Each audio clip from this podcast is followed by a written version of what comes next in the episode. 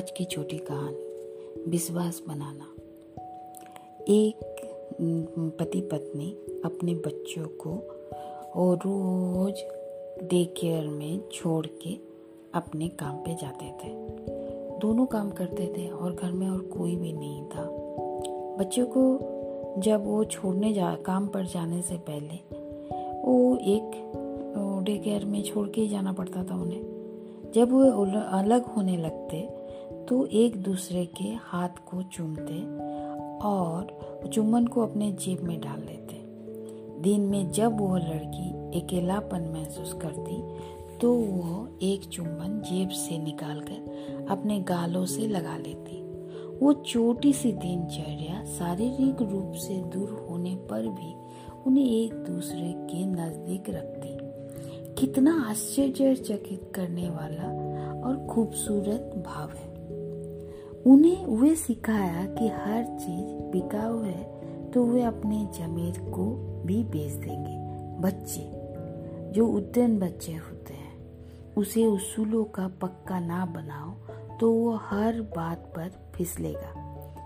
उसे वो सिखाओ कि जितना ही सब कुछ नहीं है, बल्कि सिर्फ़ जितना ही एक मित्र चीज़ है तो वो हर उल्टे सीधे तरीके से जीत हासिल करने की कोशिश करेगा।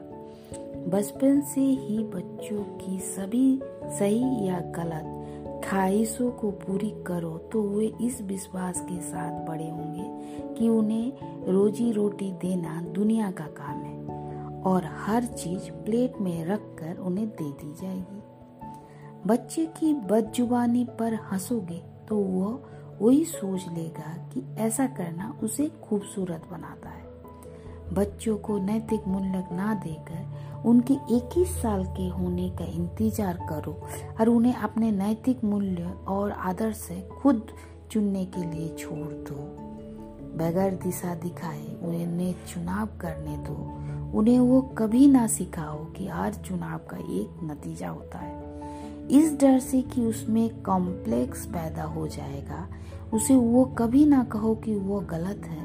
और वो जब वो किसी गलत काम के लिए गिरफ़्तार होता है तो स्थिति उस बात पर विश्वास दिलाएगी कि वह समाज ही उसके खिलाफ है।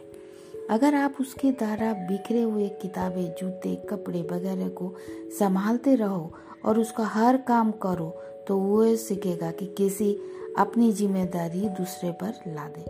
उसे पढ़ने, देखने, सुनने और कुछ भी करने से मनमानी करने दो। वो क्या खा पी रहा है इसका ख्याल तो रखो, लेकिन उसके दिमाग में क्या कचरा जा रहा है उस पर कोई ध्यान ना दो। साथियों के बीच लोकप्रियता पाने के लिए उसे वो सब करने दो जो सब कर रहे हैं, चाहे गलत हो गलत ही क्यों ना हो? उसकी मौजूदगी में बार बार झगड़ो तो घर में किसी भी तरह के क्लेश या बिखराव को देखकर उसे हैरानी नहीं होगी। बच्चे को मुँह मांगी रकम देते रहो और उसे पैसों की कीमत ना सिखाओ। उसको इस मुश्किलों का एहसास ना होने दो जिन्हें आपने झेला है। उसे ऐसो आराम की हर चीज़ें दो, जिसका उसका मन चाह खाना, पीना, रहना सोच कर कि इन चीज़ों के लिए मिलने पर वो निराश हो जाएगा। पड़ोसी अध्यपिक और शिकायत किए जाने पर हमेशा अपने बच्चों की तरफदारी करो और वो समझो कि उसके हित के खिलाफ है। जब किसी भारी मुश्किल में फंस जाए, तब वो कहते हुए, पल्ला झाड़ लो कि मैंने तो अपनी तरफ़ से पूरी कोशिश की, लेकिन उसके लिए कुछ ना कर सका।